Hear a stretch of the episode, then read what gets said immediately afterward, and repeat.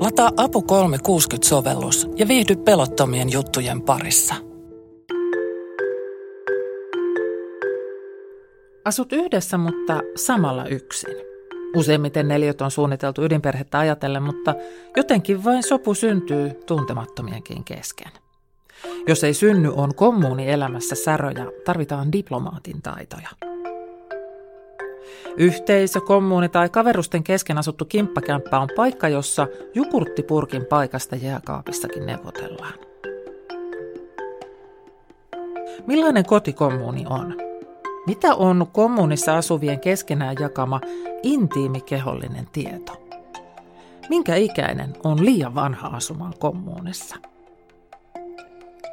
Kysytään. Tämä on Se avun kysymyspodcast. Kerran viikossa tartutaan yhteen aiheeseen ja kysytään vielä yksi kysymys lisää. Minä olen Kati Lahtinen. Anna Heinonen. Mä oon väitöskirjatutkija Helsingin yliopistosta sukupuolen tutkimuksen oppiaineista. Anna Heinonen tekee Helsingin yliopistossa väitöskirjaa läheissuhteista suomalaisissa kommuneissa. Tutkimusta varten hän on tehnyt 30 haastattelua ja asunut muutaman viikon kahdessa kommunissa. Soluasuminen, kommuuni, kimppakämppä, yhteisöasuminen. Kaikissa on sama idea, arjen jakaminen saman katon alla ei perinteiseksi perheeksi miellettyjen asukkaiden kanssa. Mielikuvaeroja kuitenkin on ja yksi selkeimmistä käytännön eroista on se, että soluasuminen on yleensä ulkopuolisen järjestämää, esimerkiksi opiskelija-asumista.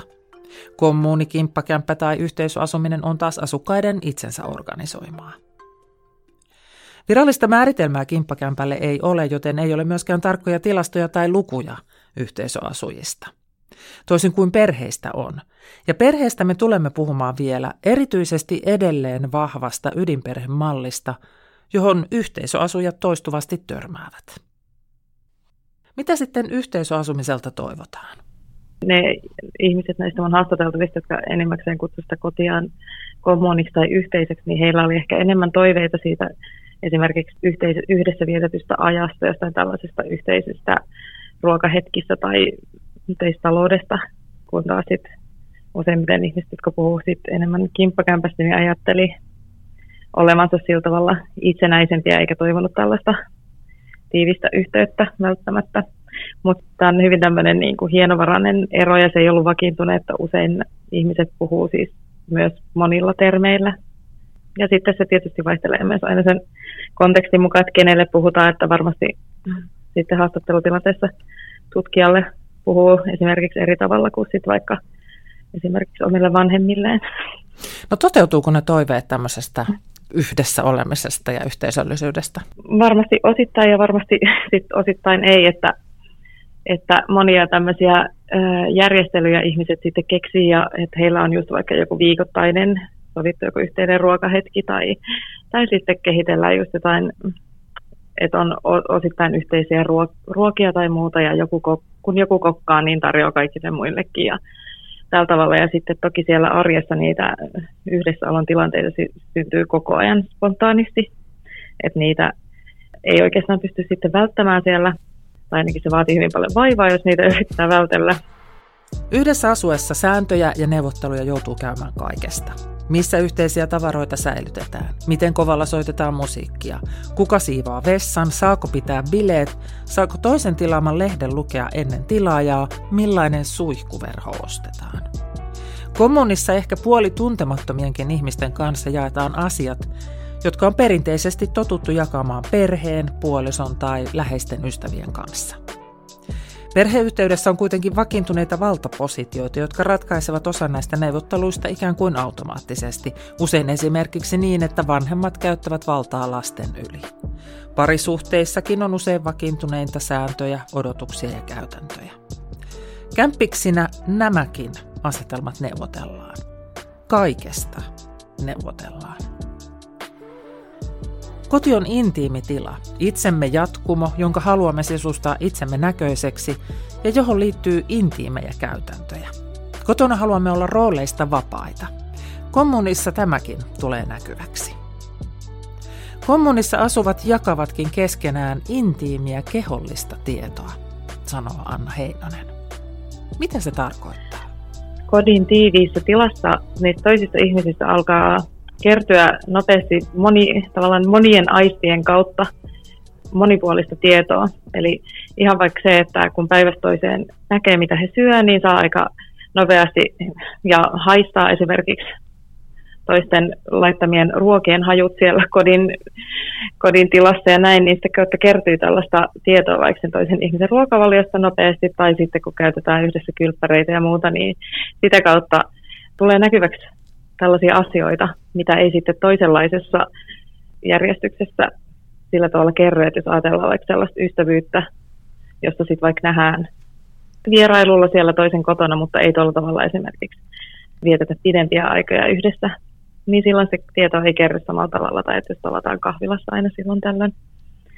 Niin sillä tavalla se kotiin liittyy tämmöisiä tiettyjä intiimejä käytäntöjä, mutta toki siinä on just sitä jännitettä, että jos siellä on ihmisiä, jotka ei ole tuttuja itselle, niin siihen tuleekin sellainen jännitteinen tila tavallaan, missä ei sitten ehkä välttämättä pystykään esimerkiksi, just kun ei tunne vielä niitä ihmisiä, niin olemaan sillä tavalla ihan rennosti ja ei ehkä tunne vaikka luontevaksi vähissä vaatteissa kulkemista siellä kotona ja muita tämmöisiä asioita.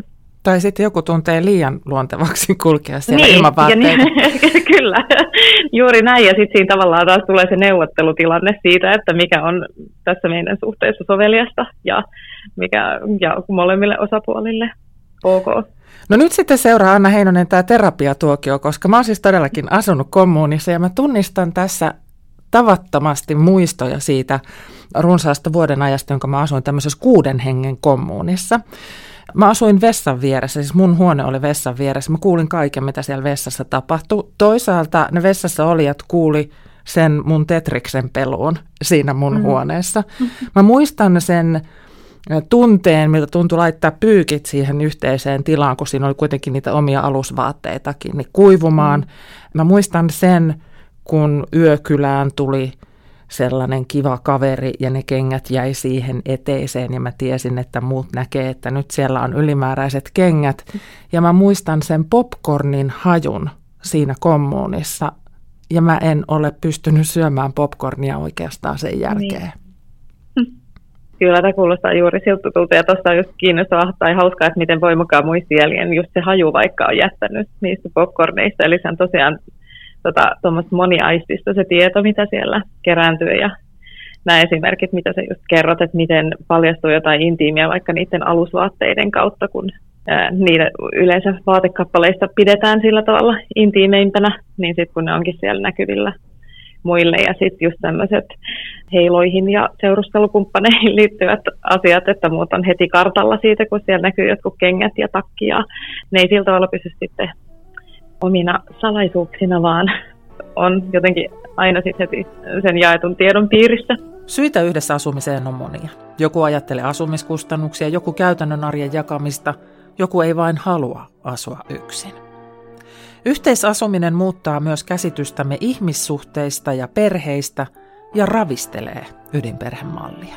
Sellaisten uudenlaisten ihmissuhden muotojen kokeileminen on ehkä semmoinen jollakin tavalla nouseva trendi tämänhetkisessä maailmassa ja etsitään vaihtoehtoja sille ydinperhejärjestykselle, mikä on ollut semmoiset 50 vuotta aika vahva, mikä kuitenkin on sit historiallisesti hyvin lyhyt aika, että sitä ennen on eletty monenlaisissa esimerkiksi tällaisissa niin kuin maalaistaloyhteisöissä tai hellahuoneissa työväestön keskuudessa ja näin.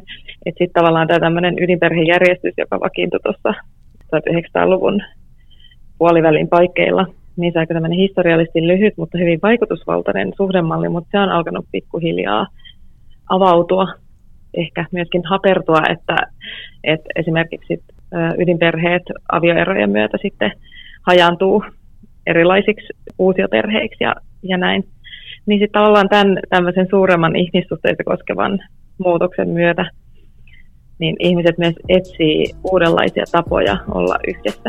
Anna Heinonen näkee, että monisuhteisten suhdejärjestelyjen nouseminen tämän päivän puheenaiheeksi on osa tätä samaa kehitystä. Suhteita on kyllä ollut pidempään, mutta nyt ne ehkä näkyvät enemmän. Omina opiskeluvuosina yksi kommunin käytännön järjestelyistä oli vuokran maksaminen. Keskenä me saimme sen sovittua, se oli ihan taskulaskin hommaa. Yhteiskunnalle kuuden hengen sekakommuuni oli kuitenkin vaikeampi. Asumistukia hakiessa heteroparisuhde oli oletusmalli. Kukin vuorollamme kävimme todistelemassa, että en ole suhteessa tuon tai tuon kanssa. Ydinperhemalli on historiallisesti lyhytaikainen, mutta hyvinvointivaltion rakenteisiin, instituutioihin ja lainsäädäntöön se on kirjattu vahvasti. Nämä samat kysymykset on siis edelleen, edelleen ihmiset joutuneet näitä selvityksiä tekemään ja siellä sitten näkyy tietysti kaikenlaisia oletuksia sitten, sitten tämmöisiin erilaisiin normeihin, että vaikka heteronormiin tai, tai just parisuhden normiin, että ajatellaan, että, tai mikä on aika jännäkin, jännäkin rakenne sillä tavalla, että mitä asioita joutuu sitten vaikka Kelalle selvittämään niissä asumistukiasioissa. Anna Heinonen, minkä ikäinen on liian vanha kommuuniin? Kukaan ei varmasti ole liian vanha kommuuniin, mutta tämmöinen ajallinen kulttuurinen normijärjestelmä meillä ehdottomasti on tämän yhteisöasumisen myötä, että me sitä pidetään tämmöisenä normaalina ja varmaan toivottunakin elämänvaiheena just tämmöisen opiskeluaikaan ja nuoruuteen ja sellaisen nuoruuden seikkailuun ja itsensä etsimiseen liittyvänä ajanjaksona, jolloin myöskin ajatellaan, että, että ihmiset ovat pienituloisia ja tämä tarjoaa sellaisen hyvän mahdollisuuden sitten vaikka just jakaa niitä kustannuksia toisten samassa tilanteessa olevien ihmisten kanssa – tässä mun tutkimuksessa käy selvästi ilmi, että sitten kun nämä haastateltavat alkaa lähentyä 30 ja ylittää semmoisen jonkinnäköisen henkisen rajapyykin, mitä se kolmekymppisyys ehkä kulttuurisesti ihmisille tuottaa, niin he alkaa niin kuin enemmän pohtia sitä, että onko tämä soveliasta. Ja sitten siinä käy niin, että suurin osa niistä kavereista, jotka on myös asunut kimppakämpissä aikaisemmin, niin he alkaa muuttaa pois ja sitten huomaa siihen vertaisten joukkoon verrattuna olevansakin jotenkin erilainen. Ja se aiheuttaa tällaisen tilanteen, jos joutuu sit pohtimaan näitä tämmöisiä elämänkaareen ja elämän ajallisuuteen liittyviä sosiaalisia normeja siitä, että mitä kokee, niin että pitäisi tietyssä vaiheessa elämää tehdä ja miten asua ja minkälaisia ihmissuhteita rakentaa.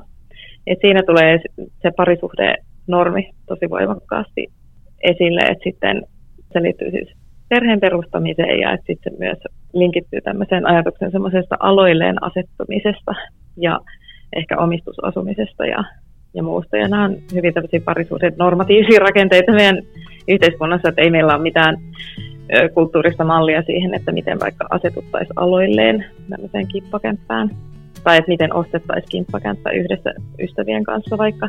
Millainen perhe pankkien mainoksissa näkyy? tai millainen yleensäkin on asumisen kuvasto. Niiden perusteella Suomessa asunnon ostaa ja omistaa ja isoissakin asunnoissa asuu heteropari tai ydinperhe. Todellisuus on kuitenkin moninaisempi.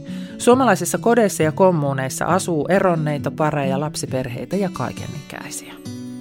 Viime päivinä uutisissa on ollut turkulainen palvelutalo, jossa asuu myös nuoria. Vuokrasopimukseen kuuluu, että opiskelijat sitoutuvat seurustelemaan talon ikääntyneiden asukkaiden kanssa viisi tuntia viikossa. Erilainen malli sekin ja yksi mahdollinen tapa asua yhdessä. Samalla on hyvä muistaa, että ei kuitenkaan kaikille vanhuksille mieluinen, joten ainoaksi malliksi yhteisöasumista ei ehkä heillekään pitäisi luoda. Kommunissa asutaan, muutetaan pois ja tilalle otetaan uusia asukkaita. Omassa kommunissa me laitoimme ilmoituksen, kutsuimme potentiaaliset asukkaat käymään ja sitten edessä oli työhaastattelun kaltainen tilanne, paitsi että haastattelijoita oli viisi. Hyvänkin oloinen asukas saattoi kaatua niinkin hassuun asiaan kuin puhemaneeriin. Entä jos en kestäkään kuunnella sitä aamupalalla? Ihan hirvittävän pinnallista ja samalla inhimillistä, lohduttaa Anna Heinonen. Kun mä katson vaikka tuolla tota, Facebookin näissä yhteisöasumisen ryhmissä niitä ilmoituksia, niin näitä asioita kerrotaan heti niissä ilmoituksissakin, että vähän, että minkälaisia me ollaan täällä ja mitkä meidän arvot on ja minkälainen meidän siisteystaso on. Ja tällä tavalla yritetään jo siinä vaiheessa etsiä niin kuin sinne haastatteluun niitä ihmisiä, jotka olisivat jotenkin mahdollisimman samankaltaisia, joille sopisi ne asiat. Ja sillä tavalla pyritään luomaan sitä mahdollisimman sujuvaa yhteiseloa. Mutta todellisuus ihmisten välisissä suhteissa on se, että niitä ei voi tällä tavalla hallita, vaan ne suhteet sit, kun tota, ihmisiin tutustutaan ja sitten alkaa se suhde muodostumaan ihmisten välille, niin, ja tutustutaan, niin sitten ne paljastuu vasta toki pitkän ajan päästä. Se Avun kysymyspodcast oli tällä kertaa tässä. Kiitos kun kuuntelit. Vieraana oli väitöskirjatutkija Anna Heinonen Helsingin yliopistosta. Podin tunnarina soi Esme Krutsin Testing Kites. Podin tekemisestä ja kysymisestä vastaan minä, Kati Lahtinen. Palaute, ajatukset, moitteet ja ehdotukset asioista, joista pitäisi kysyä lisää, voi laittaa minulle. Twitterissä ja muualla somessa Kati T. Lahtinen ja sähköpostissa kati.lahtinen at aavivalehdet.fi. Lisää asiaa asumisesta ja erilaisista kodeista löytyy osoitteesta meilläkotona.fi. Sohvaryhmäpodcastissa on asiaa sisustusmaailman ilmiöistä, muun muassa siitä, miksi hotellityyli vetää sisustamisessa. Nyt, moikku!